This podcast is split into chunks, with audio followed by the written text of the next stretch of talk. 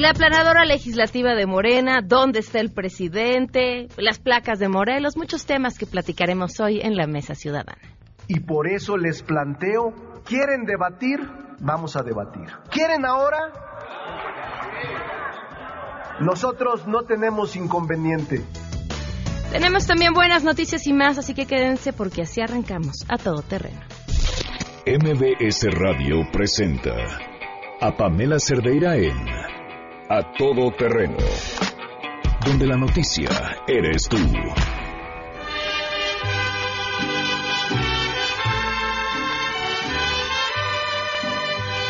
Miren, es un combo de mañanitas. Para Pavel, que cumple años, para Pablo Giro, que lo metimos a la cabina antes de tiempo, que también cumplió años y le debemos su pastel.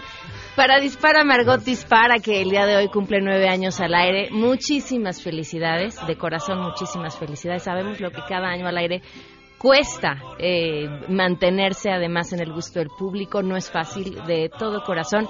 Les deseo por lo menos nueve años más. Y en nueve años pues volvemos a pedir otros nueve y así nos vamos. Felicidades a todos.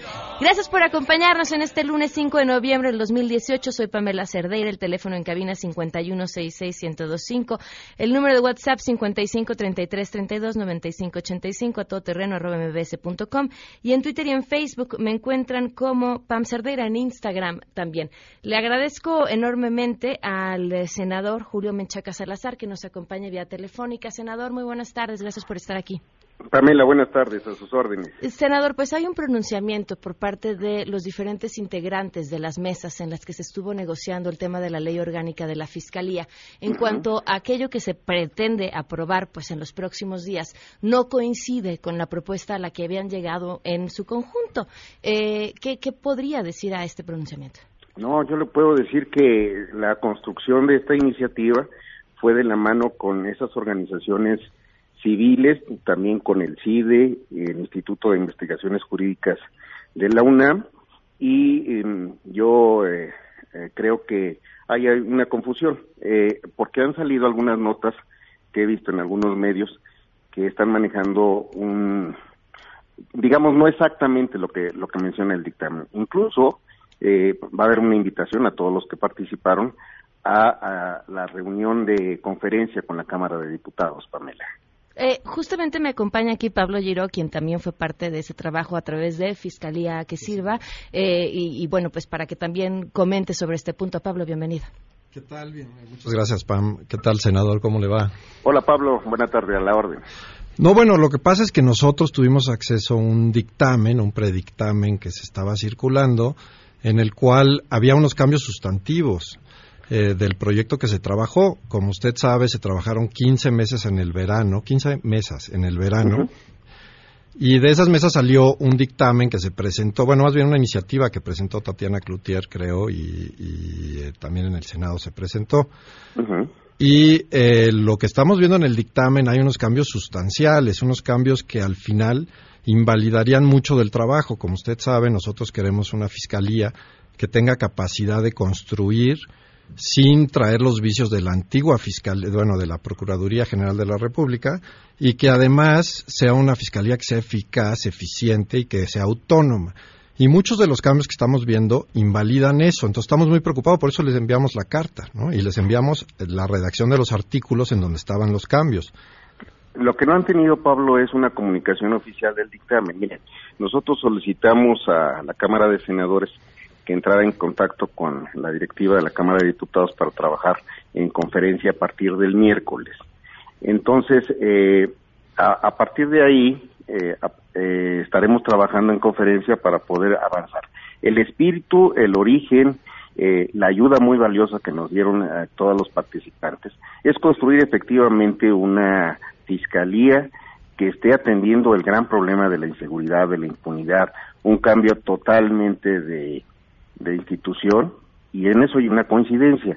Desde luego que han venido trabajando el equipo de transición y han estado trabajando también los senadores con aportaciones, pero todavía no hay, eh, digamos, una palabra terminada. Es, precisamente los trabajos legislativos en, ese, en eso consisten, en la discusión de, de los puntos torales y en el perfeccionamiento de una iniciativa. Tampoco se puede decir que es un asunto acabado el que se presentó y el que se trabajó, porque pues depende también del trabajo legislativo. No, es correcto, sabemos que depende del trabajo legislativo, pero nosotros estábamos bajo la idea de que habíamos trabajado con muchos del equipo de transición y muchos que ahora están en el legislativo, y bajo, bajo la idea de que se trabajaría un proyecto que se presentaría y que no se le cambiaría sustancialmente. Pero quiero entender que lo que usted nos está diciendo es que nos van a llamar para que participemos en este en este proceso. Los desde luego están invitados. No no no trabajar en este proceso porque nos toca a los legisladores, pero a que nos acompañen en las reuniones y que estén eh, presentes en, en, la discusión y en eh, la justificación de cada uno de los elementos que componen esta ley. Ustedes han sido parte importante y lo van a seguir siendo en este y en otros proyectos, Pablo. Claro, pues sí, pero mire, lo que nos preocupa mucho es que nosotros nacimos, eh, este colectivo nació de oponerse a una fiscalía, primero al fiscal carnal y luego de tratar de construir una fiscalía que funcionara, que de veras fuera a darnos esa persecución a la impunidad y que no estuviera bajo un control político. Y mucho de lo que estamos leyendo es que se quitaron partes importantes. Entonces sí nos preocupa un poco lo que leemos y sí nos gustaría mucho participar como Parlamento abierto, es decir, en un proceso donde co-creación con nosotros, como fue en el verano, en donde se discutieron mucho los puntos y el por qué era importante no cambiarlos para no cambiar todo el modelo. Entonces, pues le agradezco mucho la invitación, esperaremos formalmente que nos invite para participar con ustedes. Y me preocupa de dónde tienen la información, porque miren, eh, ya me pasó en el caso de la elección de los magistrados electorales, eh, se ha difundido cierta información en algunos estados de que hay finalistas, eh, eh, de que ya casi hay una elección que le toca a la Junta de Coordinación Política y eso corresponde un poco a la especulación que surge. Entonces, eh, mientras no tengan una comunicación oficial y sobre todo ustedes que han estado en contacto y trabajando con el equipo de transición, a, lo mejor vamos, los comentarios que tienen no vienen de una buena fuente. Senador, ¿para cuándo tienen previsto tener este dictamen terminado? Vamos a empezar a trabajar el miércoles, Pamela. ¿No tienen una fecha límite? Sí, desde luego. Eh, la solicitud para el trabajo en conferencia es de cinco días, entonces estaremos trabajando hasta el 12 de noviembre. Hasta, eh, si podemos terminar antes, pues desde luego que eh, estará ya en, en la cancha de cada uno de los plenos para las aprobaciones correspondientes. Muy bien, senador. Pues estaremos al pendiente y muchas gracias por habernos tomado la comunicación. Eh, estoy para servirles. Un saludo a todos sus radioescuchas. Gracias. Saludos, Pablo. Gracias. Gracias. Muy buenas tardes. El senador Julio Menchaca Salazar, presidente de la Comisión de Justicia, sobre este tema importantísimo, la próxima fiscalía. Ahora sí, continuamos con todo lo que tenemos para ustedes. La pregunta, ¿qué opinan sobre la portada de la revista Proceso?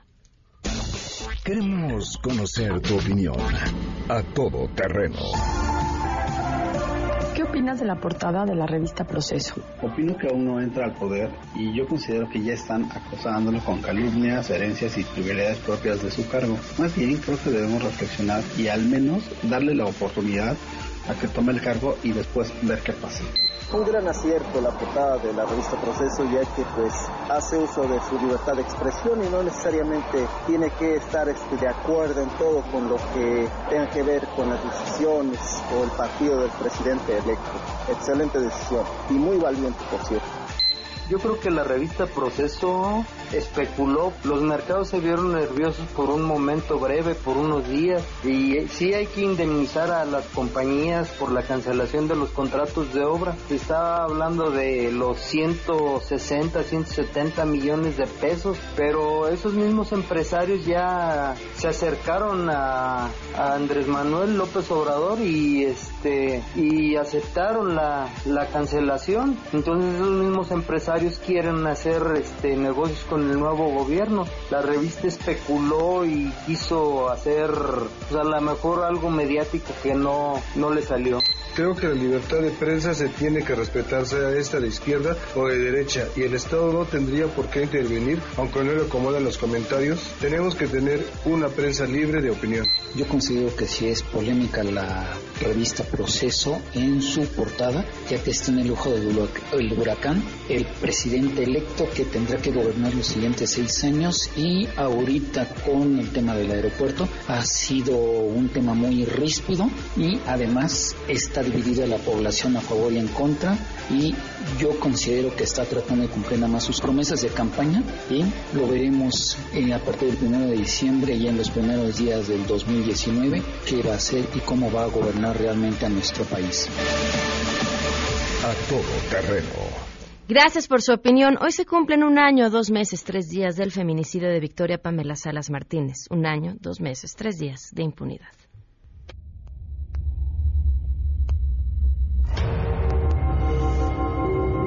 Yo me enojaba con mi esposo porque le decía, ¿cómo no vamos a hacer la voz? ¿Por qué se nos está tratando de, de la vida de alguien? Es mi hija, la mataron. ¿Por qué no debemos de pedir información? ¿Por qué no deben de estar ocultando cosas? Ocultando cosas? Victoria Ponce nada. Un año, dos meses, tres días del feminicidio de Victoria Pamela Salas Martínez. Un año, dos meses, tres días sin respuesta de la Procuraduría, sin justicia. Y en este espacio seguiremos contando. Vamos con la información y saludo a mi compañero Adrián Jiménez.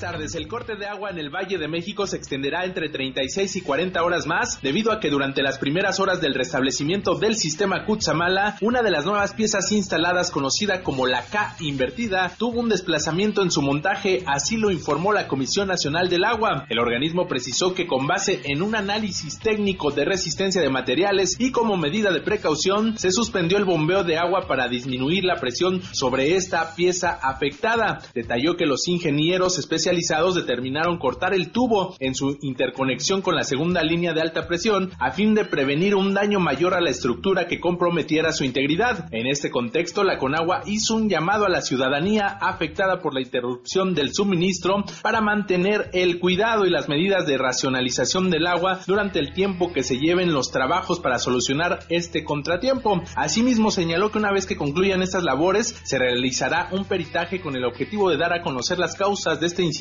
y tomar las medidas correspondientes. Cabe recordar que el pasado miércoles 31 de octubre la Conagua comenzó los trabajos de mantenimiento mayor al sistema Cutzamala, los cuales durarían 72 horas. Sin embargo, las condiciones climáticas adversas y las complicaciones para colocar la última pieza de la K invertida provocaron que la faena se prolongara hasta el día de ayer, hasta el domingo. Ahora este nuevo imprevisto afectará el suministro de agua al Valle de México aproximadamente día y medio más, informó Adrián Jiménez.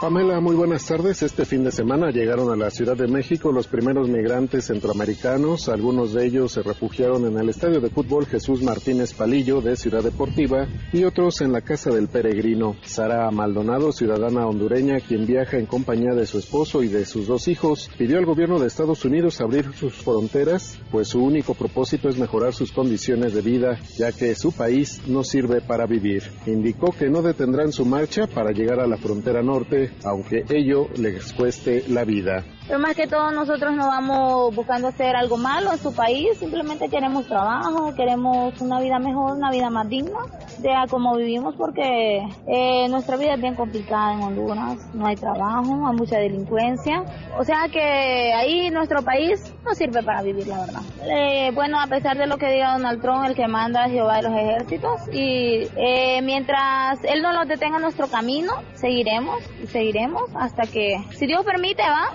va a pasar lo que tenga que pasar. Si vamos a morir, vamos a morir y si no, pues él sabrá también. Por su parte, Mauricio Mancilla, migrante hondureño, quien viaja con su hijo de seis años, destacó que él y sus compatriotas no piensan quedarse en México, ya que no confían en las autoridades debido a que en su trayecto han sido objeto de mentiras y engaños, informó René Cruz González. Por instrucción del Senado, este lunes se publicó en el Diario Oficial de la Federación la Ley Federal de Remuneraciones de los Servidores Públicos, que establece que ningún funcionario podrá tener un sueldo superior al del presidente de la República. Tras cumplirse el plazo para que el Ejecutivo Federal hiciera observaciones a dicha legislación, el presidente del Senado, Martí Batres Guadarrama, ordenó la publicación de este ordenamiento que también pone fin a las pensiones de los expresidentes del país. Desde el pasado miércoles, el senador por Morena envió un oficio al secretario de Gobernación, Alfonso Navarrete Prida, para informarle que se ordenó la publicación de la ley. Señaló que el propio Alfonso Navarrete le anticipó que el jefe del Ejecutivo no plantearía ninguna discrepancia, por lo que confió en que sería publicada sin mayor problema. Estuve en comunicación con el secretario de Gobernación el día de ayer y ya pasada las 12 de la noche nos comunicamos con él para verificar que en efecto no había habido ninguna publicación por parte del Ejecutivo Federal y que procedía en consecuencia ordenar la publicación por parte del presidente del Senado de la República. El secretario de Gobernación me dijo que se publicará en el plazo que marca la Constitución y que por supuesto que se hará la publicación. Para MBS Noticias, Oscar Palacios.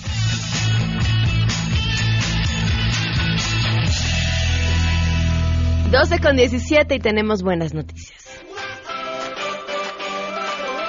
Rocío Méndez, soy portadora de buenas noticias, ya te extrañábamos. Rocío, te escuchamos, buenas tardes. El Instituto Nacional para la Evaluación de la Educación y el Centro de Investigación Avanzada en Educación de la Universidad de Chile han desarrollado el proyecto Promate para realizar la observación de clases de matemáticas impartidas por maestros de recién ingreso de primaria y secundaria y mejorar la práctica educativa en el salón de clases. El mejoramiento del análisis de las prácticas de enseñanza en el aula escolar se da en el marco de un proyecto desarrollado por México y Chile para evaluar lo que sucede o deja de suceder entre maestros y alumnos alumnos a partir de contenidos educativos. El desafío de enseñar matemáticas a primaria, secundaria y bachillerato en los primeros años de la profesión en Chile y México busca mejorar tareas no solo de profesores, sino también de asesores técnico-pedagógicos, supervisores, jefes de enseñanza e incluso directivos y capacitar y certificar a futuros docentes y escuelas. Es el reporte al momento.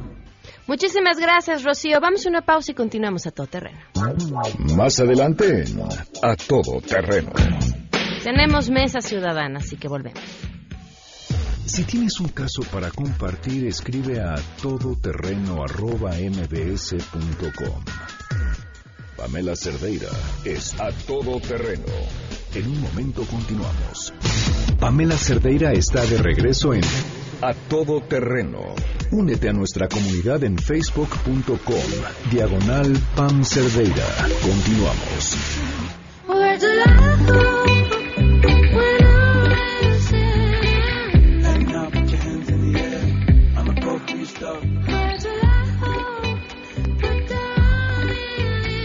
Doce con 23 minutos, continuamos a todo terreno. Le doy otra vez la bienvenida a Pablo Giro. Hola de nuevo. De nuevo. Juan Francisco Torres Landa, bienvenido, ¿cómo estás? Buenas tardes, Pam. Y José Antonio Newman, ¿cómo estás? ¿Cómo están? Bien, gracias. Bienvenido. Bueno, pues arrancamos. Pues mira, este, justamente comentábamos ahorita fuera del aire que hay algunas señales que, que preocupan en esta fase, esta larguísima fase de, de transición, ¿no? Que, que afortunadamente para el siguiente cambio de sexenio no será tan larga. Eh, pero hay que empezar como a, detectar cuáles son las señales de cómo va a ejercer el, eh, pues la autoridad, la autoridad enorme que les confirió el tsunami electoral y, y, un caso que es literalmente de hoy, ¿no? Es la publicación que se hizo en el diario oficial de esta nueva ley sobre remuneraciones del eh, sector público, que con el ánimo de que se aprobara al vapor y se publicara, digamos, con insistencia, porque incluso ahorita lo oímos al aire, hubo una llamada de Martí Batres a, al secretario de Gobernación exigiéndole la publicación, no, sino eh, provocarían ellos mismos la publicación. El problema es que a la hora de leer la ley está plagada de errores. Hay referencias al Distrito Federal, una entidad que ya no existe que además fue motivo de una larguísima discusión, ¿no? Una eh, constitución, etcétera. Hay referencias a, a, que las sanciones se midan en función de salarios mínimos, una cuestión que ya no existe tampoco jurídicamente. Uh -huh. Entonces empe empezamos a encontrar que efectivamente los procesos legislativos tienen que hacerse con mucho cuidado, porque esto es una especie como de rebote eh, de boliche, ¿no? Le pegas por un lado y los pinos empiezan a salir por muchos otros. Esta ley se va a tener que corregir. Lo que no entendemos es cuál es la prisa de sacar leyes al vapor por cumplir, digamos, un designio cuando no están debidamente dictaminadas. Alguien no lo leyó, porque si no hubiera detectado, digo, a simple lectura detectarías que hay este tipo de, de errores. No, se, no, se, no hubo un trabajo legislativo en comisiones, no hubo un trabajo legislativo en conformar, digamos, consensos con las demás fracciones, etcétera. Es peligroso, es peligroso que si sí tienen esa mayoría, la ejerzan en una forma tan rapaz, ¿no? Tan eh, abominable de inclusive reflejar conceptos jurídicos que ya no son vigentes. Entonces, aguas con lo que esto quiere señalar. Y yo lo ligaría con otro tema, que es cuáles son las consecuencias de los actos de gobierno. Eh, no se puede actuar irresponsablemente. No puedo pensar yo que voy a cumplir un designio y no dimensionar correctamente cuáles son todos los demás aspectos. El otro día escuchaba, en esta estación, escuchaba justamente a un economista, ¿no? Este, que decía, oye, ¿cuál fue el impacto de la cancelación del aeropuerto? Y dice, mira, si hubo unas reducciones, etcétera, no es la crisis completa que, que podría alguien haber señalado. Pero, pero, si una reducción en una serie de parámetros de medición de lo que es la calificación de, del gobierno mexicano. Dice, estamos a, no me acuerdo si dijo dos más o tres más, dice, tres escalones o dos escalones, ahí no me quedó claro, de reducción en, en el eh, proceso, digamos, de evaluación del país, que sí se pueden realizar si siguen cometiendo esto, y se generaría un efecto que no tiene reversa, y es que los fondos de inversión que actualmente tienen sobre 120 mil millones de dólares en, invertidos en el país, por reglas de gobierno de los propios fondos tendrían que salir del país automáticamente. Entonces, ahí sí entras en un proceso donde no hay reversa. Y por más que quieran declarar que no hay problemas, etcétera, eso le metería una fractura brutal al funcionamiento de la economía. Entonces, creo que lo que nosotros estamos pidiendo es no se apresuren a publicar leyes, no se apresuren a hacer declaraciones, no se apresuren a, dictaminar cosas como es lo del aeropuerto, que por cierto hoy en día no hay un acto de autoridad, hay una declaración, pero no hay un acto de autoridad tienen que dimensionar cuáles son las consecuencias de esos actos, porque podemos llegar a un efecto, como el que dijo esta persona de GEA, donde la reversa no es factible realizarla ni con encuestas, ni con manifestaciones públicas, ni nada. El dinero sale y es un poquito como un cuerpo que le quitas dos litros de sangre. Es difícil que funcione a pesar de que tenga el cuerpo. Venciendo las escaleras de MBS, Sofía Ramírez ya está aquí. ¿Ya respiraste? Ya respiré. Bienvenida. Gracias. Bueno, nada más quiero aclarar lo que decía Paco en el sentido de lo que se está moviendo es la percepción de riesgo. Lo que nos lleva nos llevó muchos años desde los 80, 82 específicamente la crisis, recuperar fue la credibilidad de que nos comportaremos de una manera objetiva y previsible para que nos dieran un grado de inversión y para que la gente que invierte esté tranquila de que su dinero se les va a regresar como se les prometió, que eso es lo importante. Lo importante para la gente que presta es que su dinero lo prestan para una cosa y en un plazo y que se regrese habiendo hecho esa cosa y en el plazo. Si se paga antes o después es negativo. Entonces, al final del día, lo único que pasó con esto, cuando dicen es que ya regresó el dólar y no pasó nada, no, sí pasó porque se subió la percepción de riesgo. De primero, lo que sucede es que nos cobran más en tasa de interés. Claro, cuesta, el riesgo cuesta. Cuesta. Y luego la otra es que, lo que decía Paco, es si caemos del grado de inversión, hay mucho dinero que no puede estar en grado de inversión. Digo, si no está en grado de inversión, le llaman en Estados Unidos el junk, ¿no? Se va ese dinero. Y entonces, es muy importante mantener credibilidad. Ante todo, credibilidad. No, el mismo presidente de la CONSAR hoy en la mañana, yo también escuchando en esta estación a Luis Cárdenas, yo muy bien, lealtad ante todo. Em, no, escuchaba un, análisis muy interesante porque obviamente el funcionario en su, en su papel decía, no, bueno, no hay que estar nerviosos, todas las afores están protegidas por el momento. Pero oye, ¿va a haber algún tipo de, de, implicación en el futuro? Bueno, pues sí, en el futuro mediano, pues sí, porque obviamente la percepción de riesgo hace que haya una diferenciación entre el valor de lo que se quedaba, digamos, la Afore como negocio, que te había garantizado a ti cierto rendimiento, y pues sí le estaba metiendo presión al asunto. Decía, mira, ahora no es una pérdida, ahora es una merma, digamos, en la rentabilidad de la Afore, pero sigamos presionando en ese mismo sentido y esto eventualmente gira hacia el otro lado, ¿no? Claro, sí. Yo lo que veo, o sea, resumiendo un poco lo que se ha dicho en la mesa, es una voracidad por este nuevo equipo en todos sentidos y descuidan muy poco, mucho los detalles. ¿no? Y ahí es donde está parte del problema. ¿no? Tenemos un problema de una publicación de una ley que tiene errores, tenemos eh, temas de, de, tomar decisiones sin que todavía puedan tomar las decisiones un poco al vapor, de encuestas que salen mal hechas por todos lados, ¿no? de legitimidad, de todo, eh, decisiones que no van a ningún lado y, o no entendemos a dónde van. ¿no? Yo creo que ahí es donde yo, me imagino un niño, ¿no? Que lo sientas en una gran banquete y él come vorazmente sin saber ni siquiera qué está comiendo ni, ni las repercusiones de lo que está comiendo, ¿no? Y mezcla todo. Este, así los veo yo a ellos. Entonces no entiendo, primero, qué necesidad de la. Les faltan seis años, ¿no? Tienen el Congreso, la mayoría del Congreso, tienen las gubernaturas, o sea, tienen tiempo para hacer cosas y para hacerlas bien. Y lo que veo es que ellos creen que, o siento que es, esto se acaba el primero de diciembre y o lo hacemos ahorita o ya ha llegado el primero de diciembre no vamos a hacer nada, ¿no? Es un poco lo que, lo que veo en ellos. Vamos de volada a una pausa y seguimos platicando. Si te perdiste el programa A Todo Terreno con Pamela Cerdeira, lo puedes escuchar descargando nuestro podcast en www.noticiasmbs.com.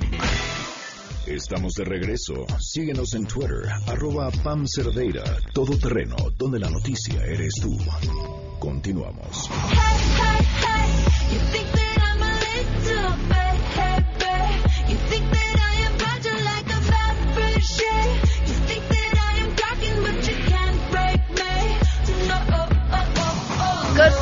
Continuamos a todo terreno eh, con la mesa que debemos transmitir también lo que se platica en el corte.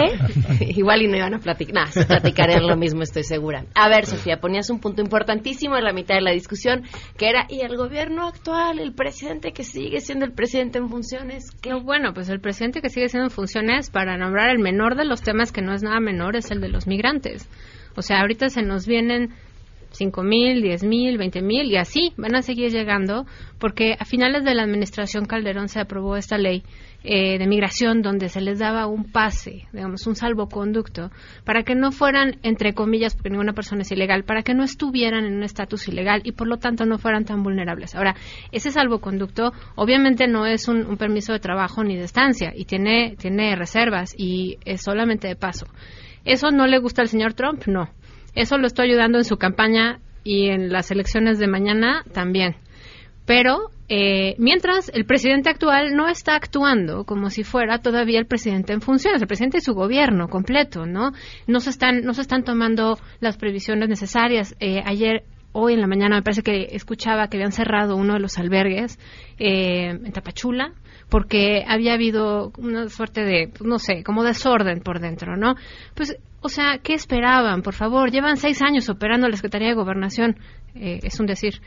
Eh, y, vaya, es imposible que no se hayan dado cuenta que este tipo de éxodos se dan año con año.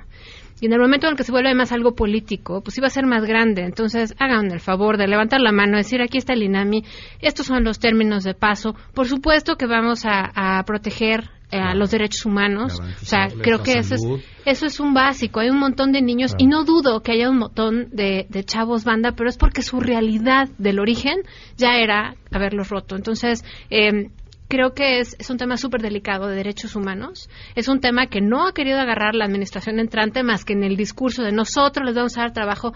¿Cómo? ¿Cómo le van a hacer? En la mañana Jade Cole también decía, no, bueno, es que pues es que cabrían todos en las agujas en Iztapalapa. O sea, a ver, estamos hablando de encerrarlos en una estación migratoria o ayudarlos a llegar al norte y cuando les cierren la frontera, ¿qué, va a pasar? Esto no va a disminuir. Esto es como el agua. Los cortes del agua van a ser cada vez más frecuentes. La migración de gente de Sudamérica, Centroamérica y del propio sureste mexicano va a ser cada vez mayor en tanto no se resuelva la realidad. Y la realidad no se arregla con discursos políticos.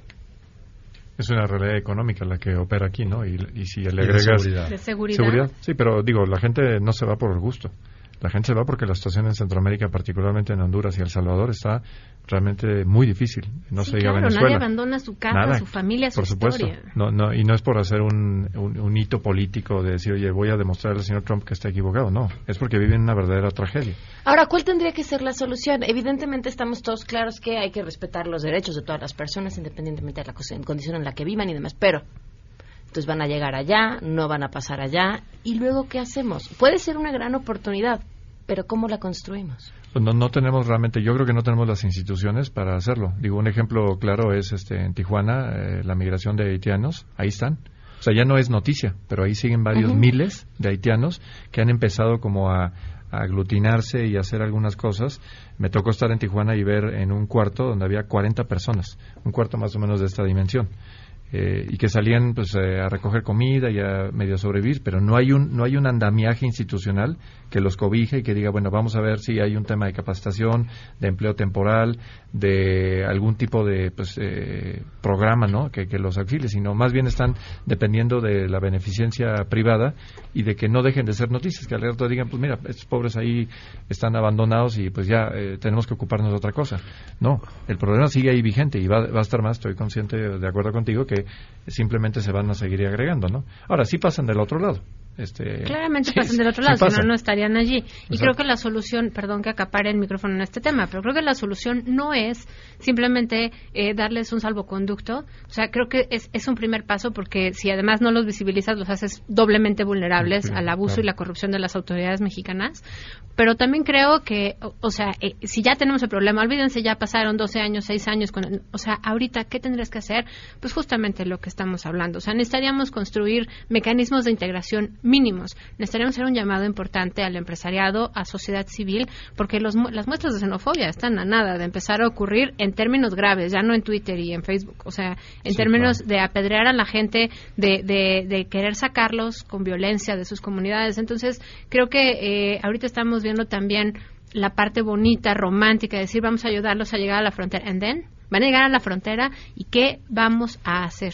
Y ahí sí es donde otra vez el gobierno el gobierno del presidente Peña pues tendría que tener algún tipo de estrategia para decir, oye, Andrés Manuel, te paso el remedio y el trapito. ¿Todavía hay lo gobierno? Que estamos ¿Sí, hay gobierno? Pues hasta el primero de diciembre dicen. Ah, porque es que ya, yo como que ya no siento que hay... Como que desde el primero de julio de... están trabajando, pero están, y están trabajando en comprar impunidad para los siguientes años. Y están amparos en la corte. Ese es otro gran tema que ya no, que, que, que no habíamos comentado, ¿no? Este me, me, me parece verdaderamente de locura. Estos últimos actos por parte de la presidencia. Pero fíjate, la, burra no era rica. Lo que pasa es que esas designaciones las impugnamos desde su origen. Dijimos, está viciadas porque están comprando a gente que les van a tener que después rendir cuentas. Y no nos equivocamos. Ahí está Medina Mora haciendo algo que es inverosímil. Pero desde su designación dijimos, no está bien. Esa designación viene de vicio de alguien que fue claramente su subordinado. Embajador, procurador, etcétera. Y pues ahí están los resultados, ¿no? Jefe de Castillejos que lo puso ahí. No, pero que es ahora el que encargado de la defensa del presidente. No, es, es increíble. Por eso es importantísimo que no haya eh, fiscales carnales, que no haya magistrados carnales, que haya una ley de designación en donde de veras se pueda auscultar a las personas. Cuéntanos en qué va la fiscalía, por favor. Ah, pues resulta que hoy sacamos un comunicado porque eh, hubo el fin de semana un dictamen que nos llegó por ahí donde decía que gran parte de lo que se había trabajado se trabajó en el verano 15, meses, 15 mesas con muchas instituciones, incluyendo al CIDE y al Instituto de Investigaciones Jurídicas y el grupo de fiscalía que sirva, para explicarles por qué tenía que ser consistente y por qué tenía que ser una propuesta que de veras lograra autonomía y que lograra eficacia para que la fiscalía funcionara. Y en el dictamen que sacaron, pues le matan gran parte del proyecto en muchas cosas para que obviamente deje de funcionar, además de la autonomía. Otra de las cosas que nos dijeron es que no iban a tocar la Constitución en tres años y que por eso no le entraban a los cambios constitucionales. Y, ahora han propuesto de esa fecha para acá como ocho que yo haya leído de Morena, de cambios constitucionales, incluyendo... Del PT. Y del, no, y de Morena, incluyendo la semana, los dos. Y la semana pasada diciendo eh, que no va a haber, eh, que querían cambiar la constitución para las consultas populares, ¿no? Y pero no la quieren cambiar para que no sea un fiscal carnal y, un, y una fiscalía que sirva. Pero bueno, el caso es que salió ese dictamen, hablamos hace rato con el senador Menchaca que dice que nos va a invitar al diálogo con él eh, el miércoles para que podamos otra vez ver que no, que no van necesariamente esos cambios y que sí están construyendo una fiscalía que sirva. Y no cuestionó el documento que, que, recibieron. exacto, él dijo que no era el final, lo cual ojalá y sea cierto y estemos en un error nosotros. Pero además el miércoles es 7 de noviembre y la fiscalía se acaba el primero de, el, último de noviembre, o sea, el primero de diciembre ya no hay, digo, no, la no. PGR, perdón, la no, No, sí hay, no, la PGR sigue hasta que se publique la ley orgánica. Ellos quieren que entre el presidente ya con una designación de un fiscal porque no quieren que Andrés Manuel sea el que lo nombre y asuma el costo. Pero obviamente tienen un pacto con el presidente Peña en donde le van a mandar unos nombres y él les va a regresar la terna que quieren para que el Senado la nombre. Claro. Que de hecho Andrés Manuel Observador desde hace tiempo ya había mencionado quiénes eran sus favoritos Claro. para ocupar ese puesto. Tampoco ha sido ninguna novedad. No, él quiere un fiscal carnal, exactamente. Sí, supeditado totalmente a su voluntad. Qué mejor que escoger a su propio procurador durante seis años cuando fue jefe de gobierno. Además de Bernardo Batis, ¿quién más iba? Recuérdenme. Pues ya no me acuerdo los nombres, la verdad. Creo que pero eran- Capulina y Cantinflas.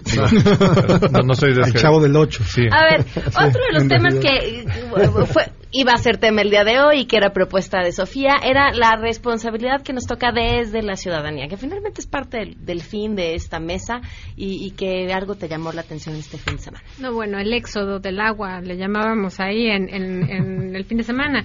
Mira, o sea, yo como muchos capitalinos salimos el fin de semana eh, anticipando pues que no hubo clases gracias a la SEP, porque todas las madres trabajadoras tuvimos un par de días más adicionales que llevar a la escuela a trabajar. Pero bueno, esa es otra historia. Eh, íbamos saliendo en la carretera muy temprano en la mañana y ya no solo eran coches de lujo, como los que estamos acostumbrados con placas de Morelos, sino que observábamos que coches pues de clase media, francamente muy normalita como nosotros, como, como los que estamos aquí sentados en la mesa, iban desfilando hacia Morelos, Guerrero. Dice mi marido eh, muy simpáticamente que, pues bueno, toda esta gente bonita trabajadora de Morelos que venía a la capital a romperse el lomo, iba a regresar a descansar a su casa. Mira, es una broma, pero sí, sí eh, te genera esta sensación de yo sí pago mis impuestos, sí hay una responsabilidad, hay un fraude al fisco. Y lo platicábamos con Armando el otro día. O sea, hay, hay muchas personas que dicen, es que el, el impuesto a la tenencia es inconstitucional. Mira, si yo me voy a poner selectiva en mi pago de impuestos, entonces voy a ser selectiva en todo, no nada más cuando me convenga. Y en este caso, en tanto siga siendo un impuesto y sea parejo para todos, no se vale que se sigan haciendo de la vista gorda y no se intercambie información. El Estado de México, el Estado de Morelos y la Ciudad de México, que son, digamos, el núcleo del- de los círculos, del- del- de las redes de vehículos que circulan en la zona metropolitana. Y bueno, pues ya nomás para cerrar, o sea, yo sí creo que hay una responsabilidad propia de cada una de las personas respecto a si decides o no eh, ser parte del problema o ser parte de la solución. Y bueno, pues ahora que en Morelos también tenemos gobierno de Morena, esperemos que se coordine con la nueva jefa de gobierno, la nueva, sí, es jefa de gobierno, eh, Claudia Sheinbaum, del mismo partido, y se pongan de acuerdo, por favor, a intercambiar información.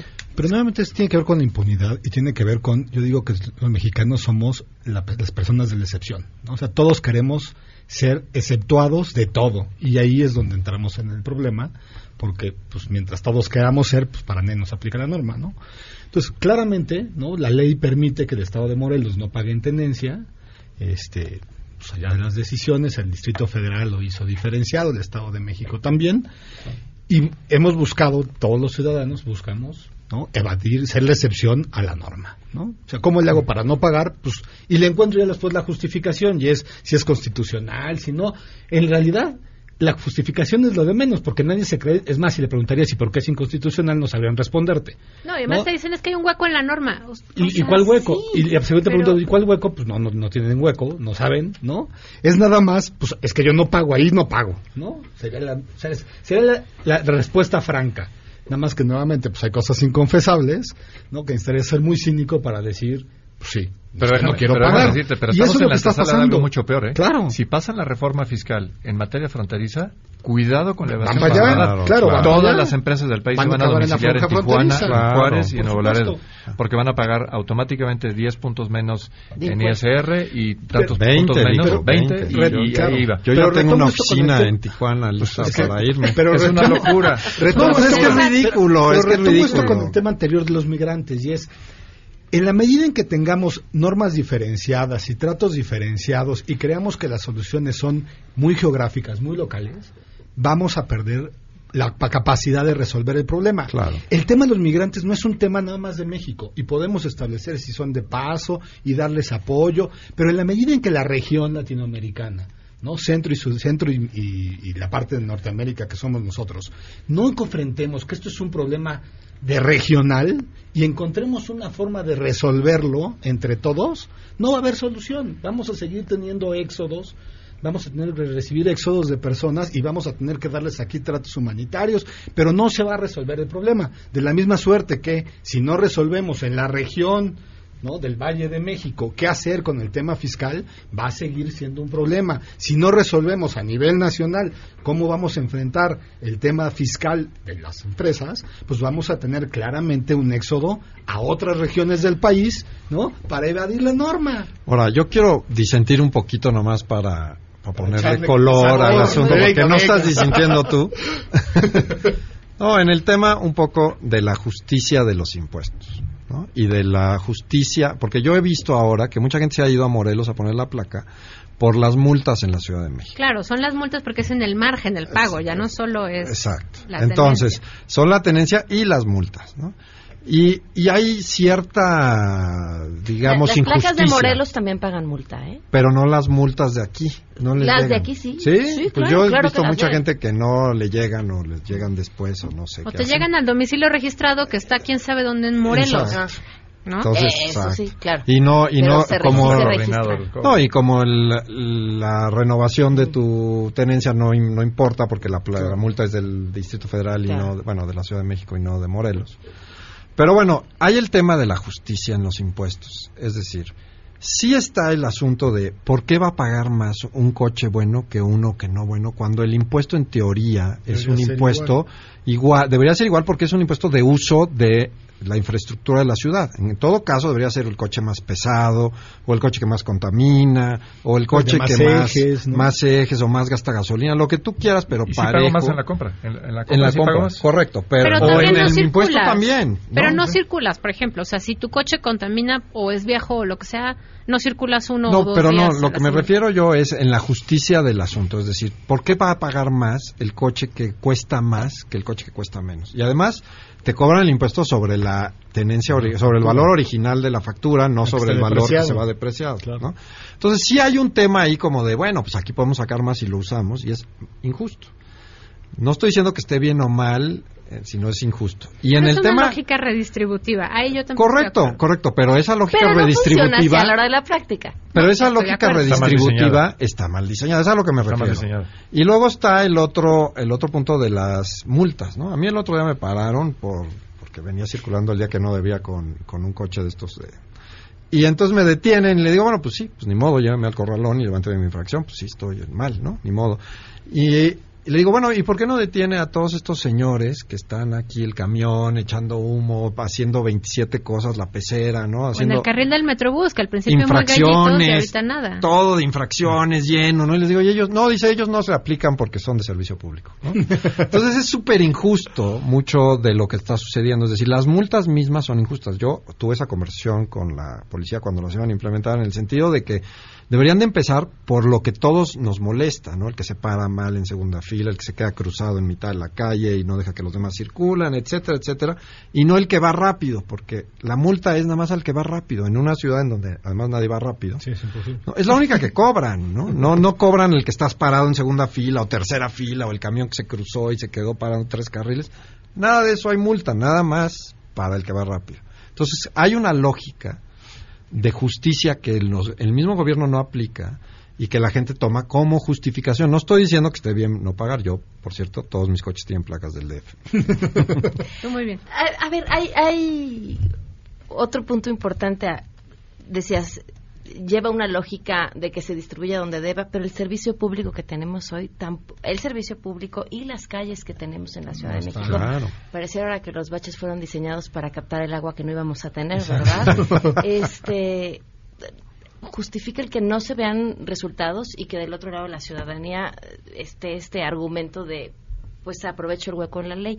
Quería preguntarles algo a lo que mencionaban, porque decían, esto va mucho más allá.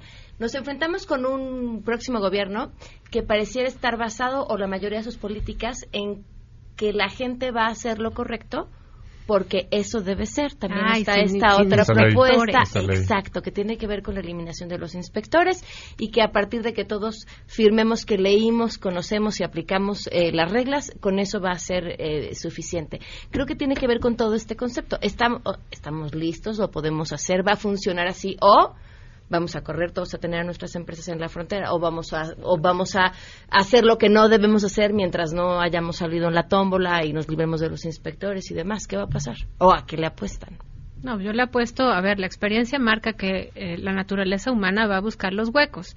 Nos encanta pretender, porque la presión social es fuerte. Entonces, nosotros pretendemos que tenemos un coche al año, pero no, no queremos emplacarlo en la Ciudad de México. Queremos pretender que somos buenos ciudadanos porque, pues, sí pago el ISR, pero no pago otros impuestos. Queremos pretender que, además, somos bien buena onda con nuestros empleados, pero los registramos en el IMSS con un, menor sueldo, ¿no? Entonces me parece que eh, estamos hablando del, del, lado, digamos, de los de los que tienen bienes y, y, manejan dinero, pero incluso al otro lado, por supuesto que la señora eh, que, que nos ayuda en casa también tiene que pagar para que se lleven su basura de la calle, ¿no? O de su casa.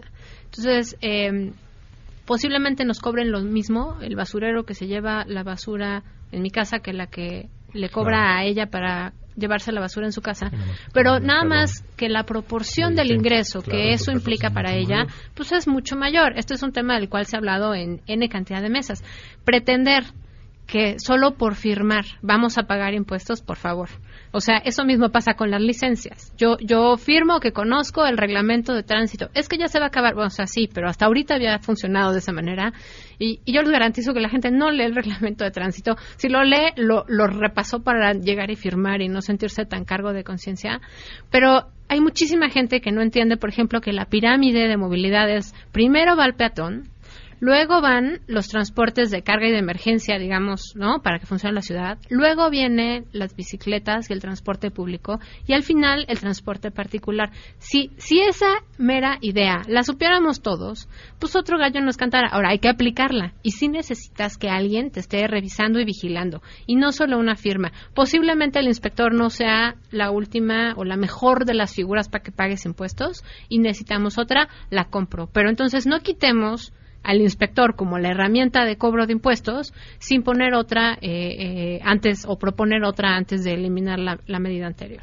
O sea, ¿crees que los inspectores, quitar al inspector es más o menos la medida que pasó por tu comparación con quitemos el examen de manejo porque, porque se presta está corrupción. lleno de corrupción?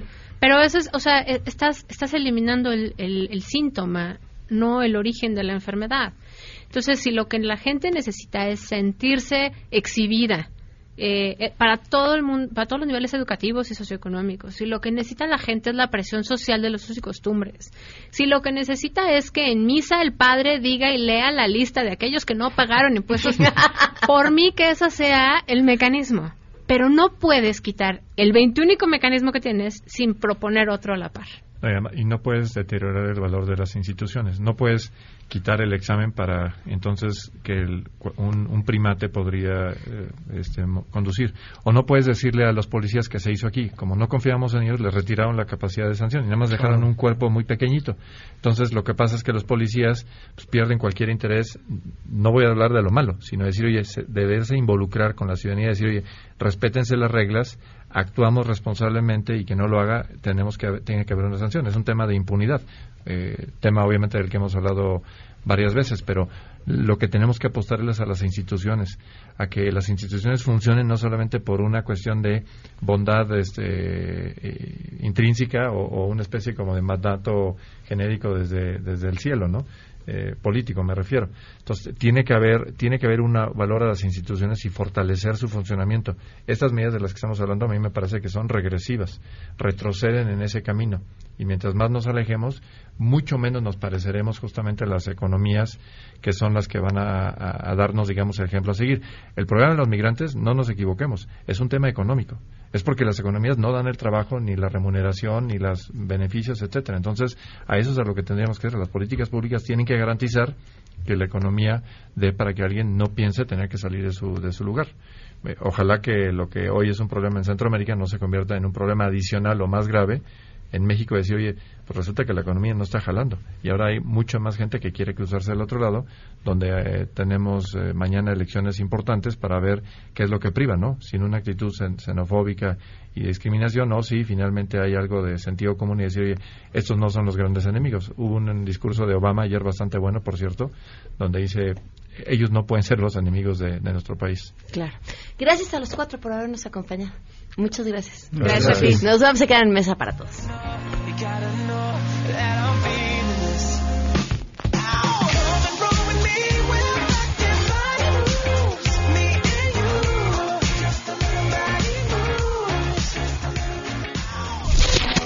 MBS Radio presentó a Pamela Cerdeira en A Todo Terreno te esperamos en la siguiente emisión, A Todo Terreno, donde la noticia eres tú. MBS Radio, en entretenimiento, estamos contigo.